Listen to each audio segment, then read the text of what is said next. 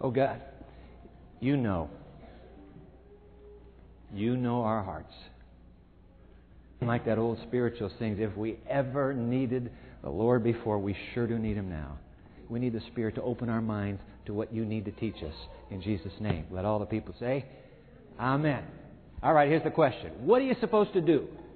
What are you supposed to do when it seems that God keeps slamming the door in your face? Hmm? I tell you what, we could take a show of hands right now. You would be surprised how many of us right here, right now, feel the cold of a shut door smack dab against our noses. We're dealing with closed doors. This morning I want you to ponder with me, just for a few moments, ponder with me two classic case studies of closed doors. Perhaps by the time we're through the two case studies, it will occur to us that in fact the very best way to an open door is through a closed one. Let's see if that's true. Case study number one. I love presidential libraries. I love going through them. We were coming back from St. Louis this summer, went right through Springfield, Illinois, and had the chance to visit the, you see it there on the screen, the brand new Abraham Lincoln Presidential Library. I tell you what, of all the libraries I've been to, this is the most engaging, the most intriguing, the most high tech of presidential libraries, period. Abraham Lincoln, you know him, of course, arguably the greatest president in the history of the United States. But I didn't know this. I never realized how many closed doors Lincoln had to go through before he finally got to an open door. Let me just run this by you. My friend Don Murray gave me this list, and it's something else. Take a look at this. We'll put it on the screen. All right? 1832, Lincoln lost his job. 1832, he was defeated in a race for the Illinois legislature. 1833, he failed in business. 1834, he, elect, he was elected to the Illinois legislature. 1835, his sweetheart died. 1836, he had a nervous breakdown. 1838, he was defeated for Speaker of the Illinois legislature. 1842, he was defeated for election to Congress. 1846, he was elected to Congress. 1848, he lost his bid to get reelected to Congress. 1849, he was rejected for land officer. 1855, he was defeated in a race for the Senate. 1856, he was defeated in a race for the vice presidency. 1858, he again was defeated in a race for the Senate. 1860, Abraham Lincoln is elected the President of the United States. Have mercy. Wow. Closed door, closed door, closed door, closed door, closed door, closed door. I tell you what, I am so tempted. I can't do it because I've got some notes on that uh, pulpit. I am so tempted to veer off here and, and, and say to you, never, never, never give up. You must never, never give up. That open door may be just around the corner. Isn't that something? Okay, that's uh, case study number one. Let's go to case study number two. What do you do when it seems God keeps slamming the door in your face? Case study number two. Open your Bible, please, to the book of Acts. Acts chapter 16. I need you to do, to do some parallel thinking now. Let's see how good you are at this. While you are finding Acts 16 in your Bible, I also need you, please, to reach into the bulletin and pull out today's brand new study guide. You're going to need that study guide. Pull it out now. If you didn't get a study guide, hold your hand up. Our ushers are ready to put one in your hands. Hold your hand up. Don't be embarrassed. You're going to want this one. In the balcony, hold your hand up. And those of you who are watching right now on television, let me put the website on the screen for you. There it is, www.pmchurch.tv. Go to that website. That's our Pioneer Memorial Church website. Click on to our series, Eternity's Edge. That's the series. And the teaching you want to click onto is the Macedonian Matrix. All right, you click on there, it'll say study guide. You click on study guide, you'll have the identical study guide we've got right here. Because we need to get this opening proposition that we just teased at a moment ago. We need to put that in writing. So let's let's uh, let's keep it in the form of a question, but let's jot it down. You've got your study guide, fill it out, please. Could it be, they're right there at the top, could it be that the very best way to the open door, there it is, the very best way to the open door is through the closed ones. Hmm? Think about that. Now, case study number two Acts chapter 16. I should have been turning there while I was talking. Acts chapter 16, I'm going to be in the New International Version. If you didn't bring a Bible, we've got a Pew Bible right in front of you, and the page number you want to find is 746. Let's go. Acts chapter 16. Everybody ready to go up here? Acts 16. Let's begin in verse 6. Fascinating, fascinating story. Acts 16, verse 6 Paul and his companions traveled throughout the region of Phrygia and Galatia, having been kept by the Holy Spirit from preaching the word in the province of Asia. Whoa, what's going on here? Let's put a map on the screen. Take a look at this map.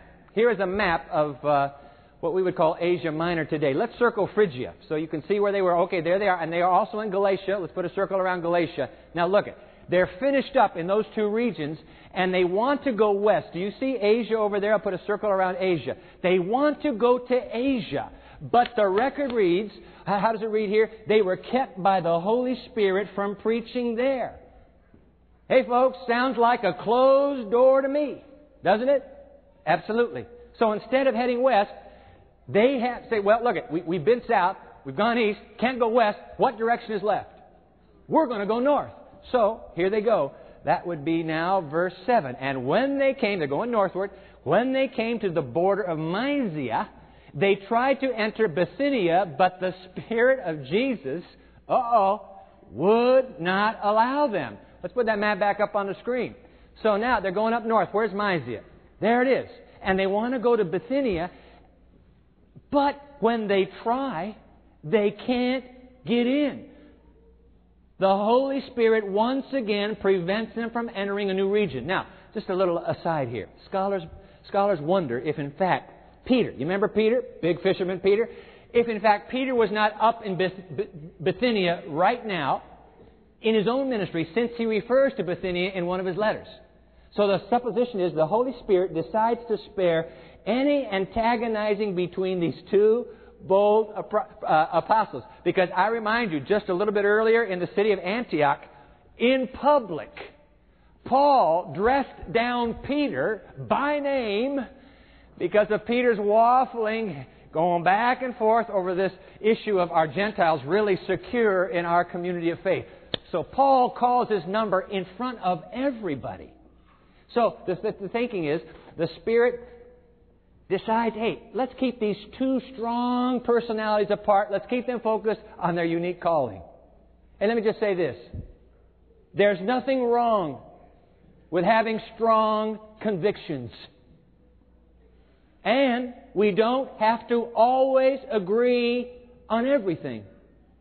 But there are times when, like Paul, we have to speak up and speak out in front of everybody when you discern a dangerous compromise that is slowly growing quietly amongst the community. A compromise that others have become blind to.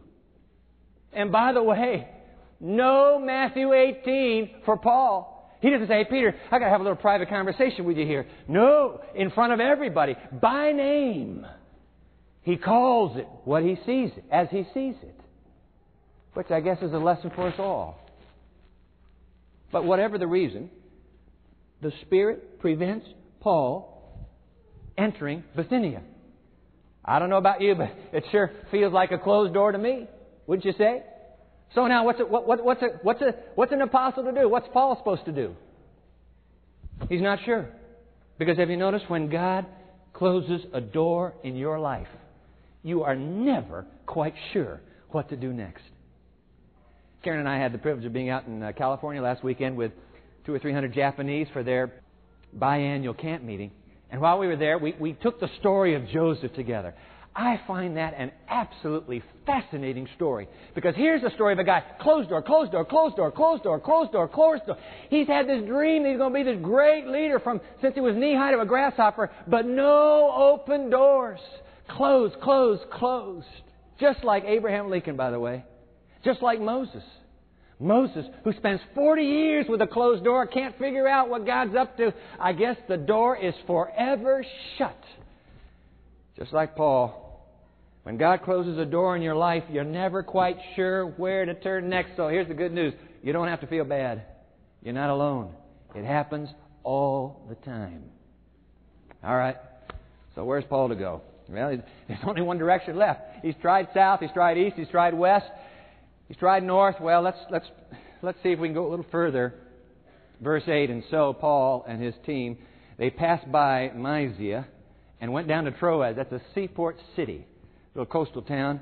In verse 9, during the night, Paul had a vision of a man of Macedonia standing and begging him, Come over to Macedonia and help us. Verse 10, and after Paul had seen the vision, we got ready at once to leave for Macedonia, concluding that God had called us to preach the gospel to them. Let me put that map back up. Take a look at this, folks. Here's that map. They try to go west, closed door. They try to go north, closed door. Finally, they just wander over to Troas, and lo and behold, there is the open door that God has been waiting for them to find. I tell you what, that open door is so significant. I need you to read it now from Eugene Peterson's The Message translation. Got it right there in the study guide for you, and I will put it on the screen. Take a look at this. Now here comes uh, here comes the message. Proceeding on through Mysia, they went down to the seaport Troas. That night, Paul had a dream. A Macedonian stood on the far shore and called across the sea, Come over to Macedonia and help us. I love this the emphasis is mine. The dream gave Paul his map. We went to work at once getting things ready to cross over to Macedonia. All the pieces came together. We knew now for sure that God had called us to preach the good news to the Europeans. I like that. We knew now for sure. Would you write it down, please? For you see, the best way to an open door is through a closed one. Write it down. In fact, keep your pen moving. That's the anomaly. That's the mystery of divine guidance. Write in the word guidance. The best way to an open door is through a closed one. You know, sometimes we think because because the door is closed, that means there's no way to get through. God says, "Hey, hey, time out." No, no, no, no, no, no. That's not what I mean at all. It's precisely because the door is closed that you're going to get through. Write this down. Another door. I'm thinking of another door. Which is why I keep allowing them, keep writing, your closed doors, so that finally, one day, you will come to my open door. That's just the way I lead my friends. I use closed doors to get you to an open door. Whoa. So, have you been knocking on some closed doors lately? Hmm? Needing money? when it seems there's none. Needing friends when it seems there's no one around. Needing guidance when it appears there is no divine answer. Needing health and healing and it doesn't seem to come. Needing professional success. What's up with that? But you keep hitting the door of professional failure.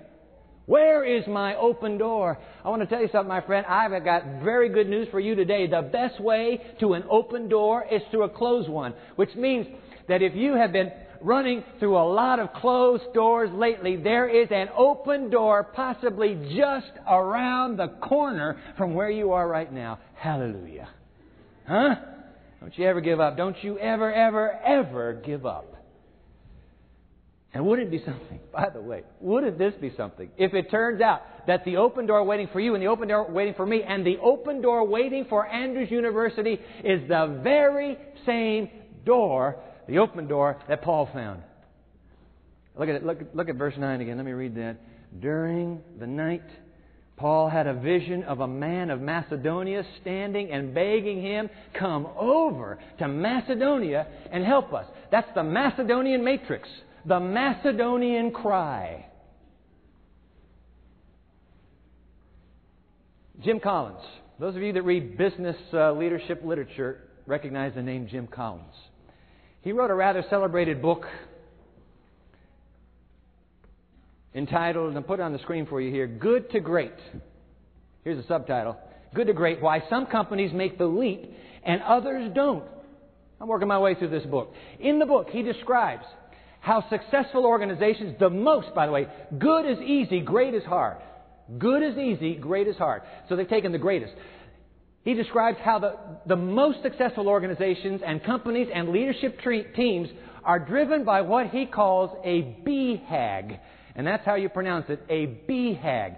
What does Jim Collins mean when he describes a BHAG? Let's put it on the screen. I want you to get, get the BHAG down. What is a BHAG? It is a big, hairy, audacious goal.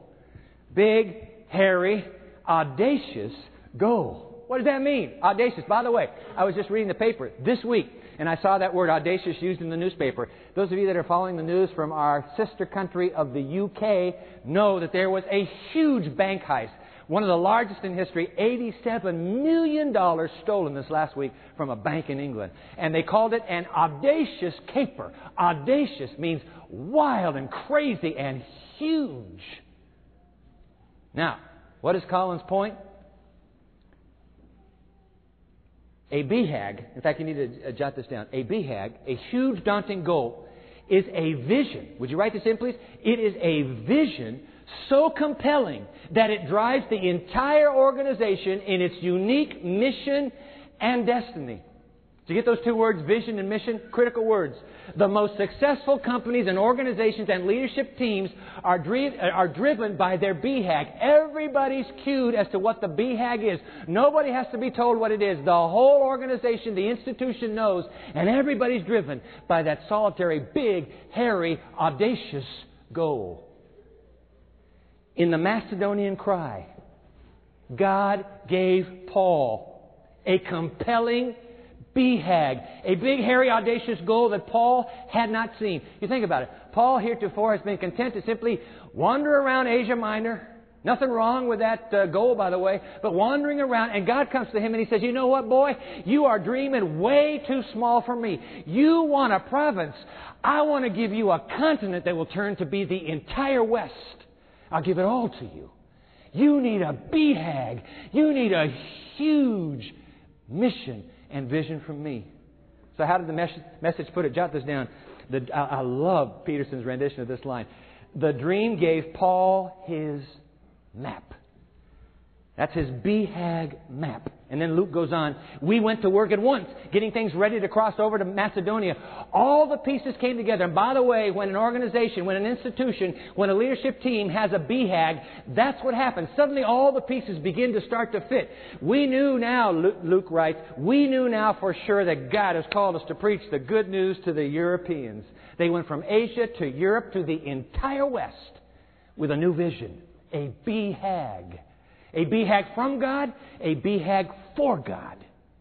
Hallelujah. And guess what? It took closed doors to find the open one. Always does. So here's the question that begs to be asked What is God's BHAG vision for your life? What is God's BHAG vision for my life? What is God's BHAG vision for this university? Ever wonder? The Macedonian matrix. Write it down. Come over to Macedonia and help us. You know what the Greek, it's very interesting in the Greek here. The, the Greek that describes the man in the dream begging, Paul will use that same word for begging later when he writes 2 Corinthians chapter 12. And in fact, let me put it on the screen here. When he's begging God to heal him, this is 2 Corinthians 12, verse 8. Three times I pleaded with the Lord to take away this physical malady. Now keep your pen moving. In other words, the intensity with which Paul pleaded with God for physical deliverance is the same intensity with which this Macedonian stranger pleaded with Paul for spiritual deliverance. You got to, you got to, you got to help us. Come over. You know why? Because lost people are faced with the most awful closed door of all the door of eternity. Shut the door of salvation, shut. And by the way, not shut on God's part. The fact of the matter is, lost people don't even know that there's a door, and they don't know that the door is wide open. They don't even know there's a door. And He's begging, I beg of you, come over here. Come west. And help us, please. And where's Macedonia for us? This BHAG vision for third millennial Adventism. This BHAG vision for Andrews and you and me. Where is Macedonia for us? I tell you where it is. It's the entire planet of lost men, women, and children. It's the secular West. It is the pagan East and the cities of both, including Benton Harbor and South Bend. By the way, please, please, don't miss next Sabbath, next weekend. I'll tell you why. We're going to go to the last place in the universe. There's one unconquered, unexplored region left. One left. And next Sabbath we'll go to it. We'll go to the only book in the Bible, only one that ends with a question. The only book. And we'll find out where that is.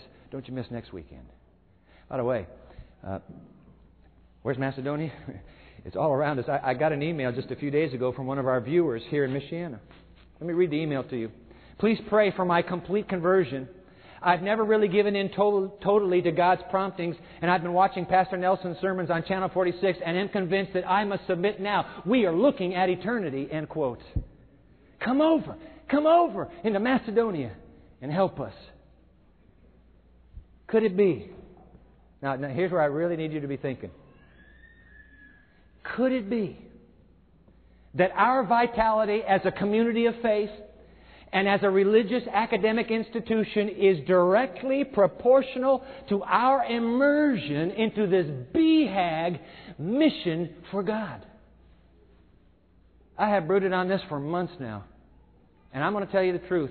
I believe that absolutely there is a correlation. So that leads me to ask could it be? That the closed doors that we're experiencing are being closed by God one by one so that we might finally find the open door of His BHAG vision for us all. Come over. Come on. Come over into Macedonia and help us. Help me reach every man, woman, and child on earth. Make that your compelling spiritual mission at that place. Make it the mission of your life, the mission of that campus. Teach it, talk it, pray it, seek it, model it, finance it. Like Nike says, just do it. Could it be our doors are being closed one after another until finally we get to the open door that's been waiting there all along? A mission, God's BHAG mission. A, a, oh, by the way, a mission not just for the religion department or the theological seminary, but a mission every department, every floor of that ad building, every staff team driven by God's BHAG to move out into Macedonia with every creative method that the bright minds of this campus can come up with. It can be done. Scott Moncrieff, professor of English, he wrote a blog. I read it yesterday in the Adventist Review. Why I Believe in God dealt with the reality of struggling with that question. I was so proud of him, one of our Andrews faculty. Why? Because he's taking his belief in God and sharing it with a wider world. BHAG. A BHAG vision of taking it off this campus and into the world. I tell you what, when this is my sense, and I may be wrong here, but when we unabashedly make God's BHAG our BHAG, all the financial and numerical indicators that we've been so concerned about, I really believe the numbers will grow. They will simply grow. Because when the word goes out that we've embraced a compelling BHAG for the mission of God, there isn't a dedicated family alive in this nation that wouldn't want its young to be nurtured and trained in that same BHAG mission. Bring it on. Take my children, please. 150 of our students every Sabbath afternoon go to Benton Harbor. Thank you, Jesus, and thank you for those students. But you know what? There are 2,750 other students who need a mission. Doesn't have to be Benton Harbor. Doesn't have to be at all. Student missions, task force. Create some new mission ministries. I've been in dialogue with the leaders in Chicago for the last two months. We're looking at 9.3 million human beings in the greater Chicagoland area. And on a conversation just this last uh, Wednesday night, the president there said, Why, what do you suppose we could do?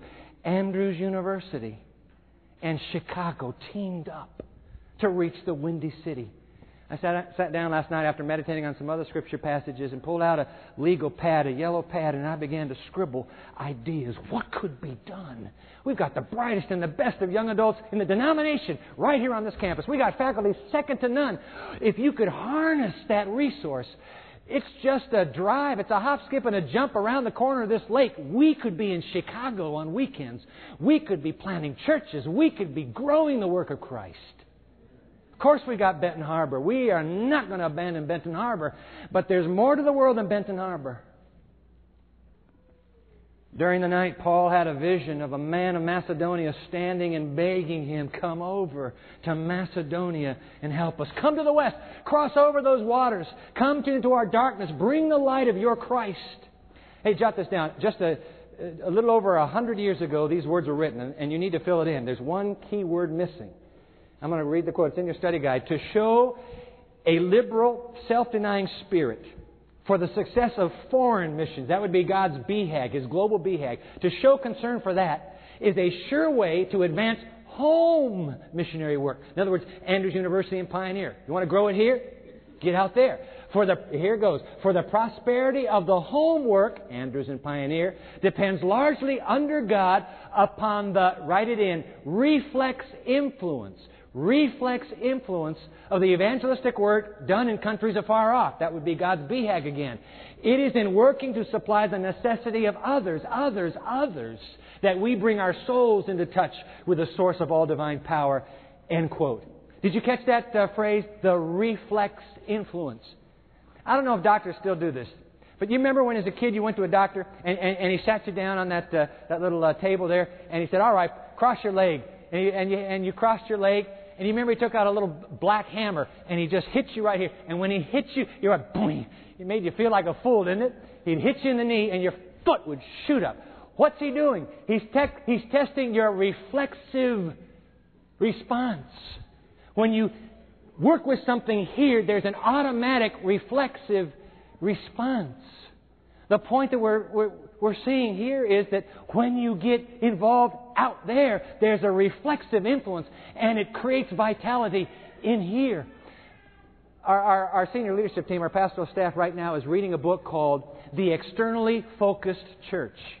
The book is absolutely right on. Externally focused churches, externally focused campuses, living in a world out there experience heretofore unknown vitality and growth. Why? Because it's reflective. You go out there, you'll do better in here. I know that this, I know that this is not uh, streetwise. I know what the people on the street say. The people on the street say, "Hey, boy, you want you you're having trouble with your resources? Hang on to everything you got. Pull it in, pull it in, pull it in. You might lose it all." That's craziness. Because you know why? The kingdom of God is the very opposite of the kingdom of this earth. In the kingdom of God, he who wants to save his life must what? You've got to lose your life in order to save it. You can't save it. If you save it, you die. If you lose it, you grow. BHAG.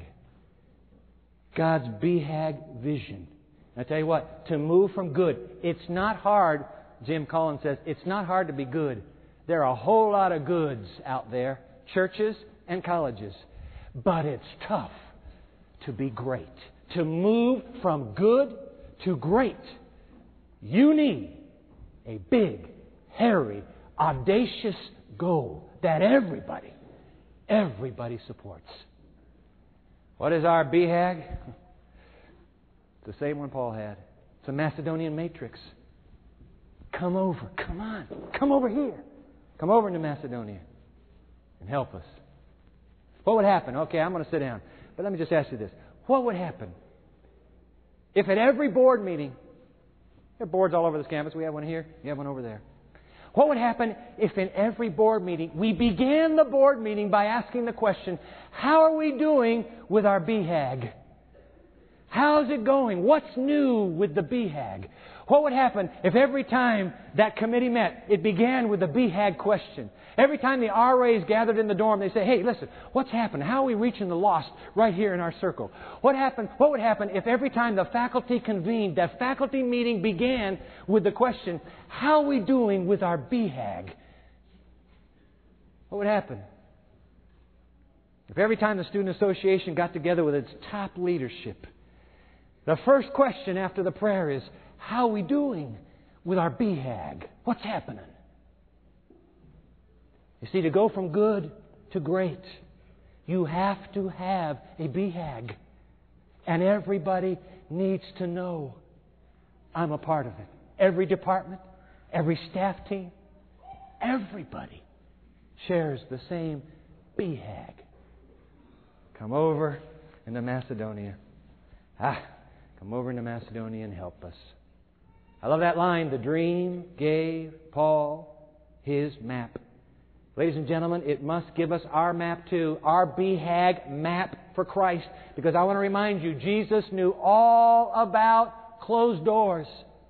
That night in the Garden of Gethsemane, as he is begging for a door to open, all he can find in that sweaty and black night is a closed door. Do you know why? Because the best way to an open door is a closed one.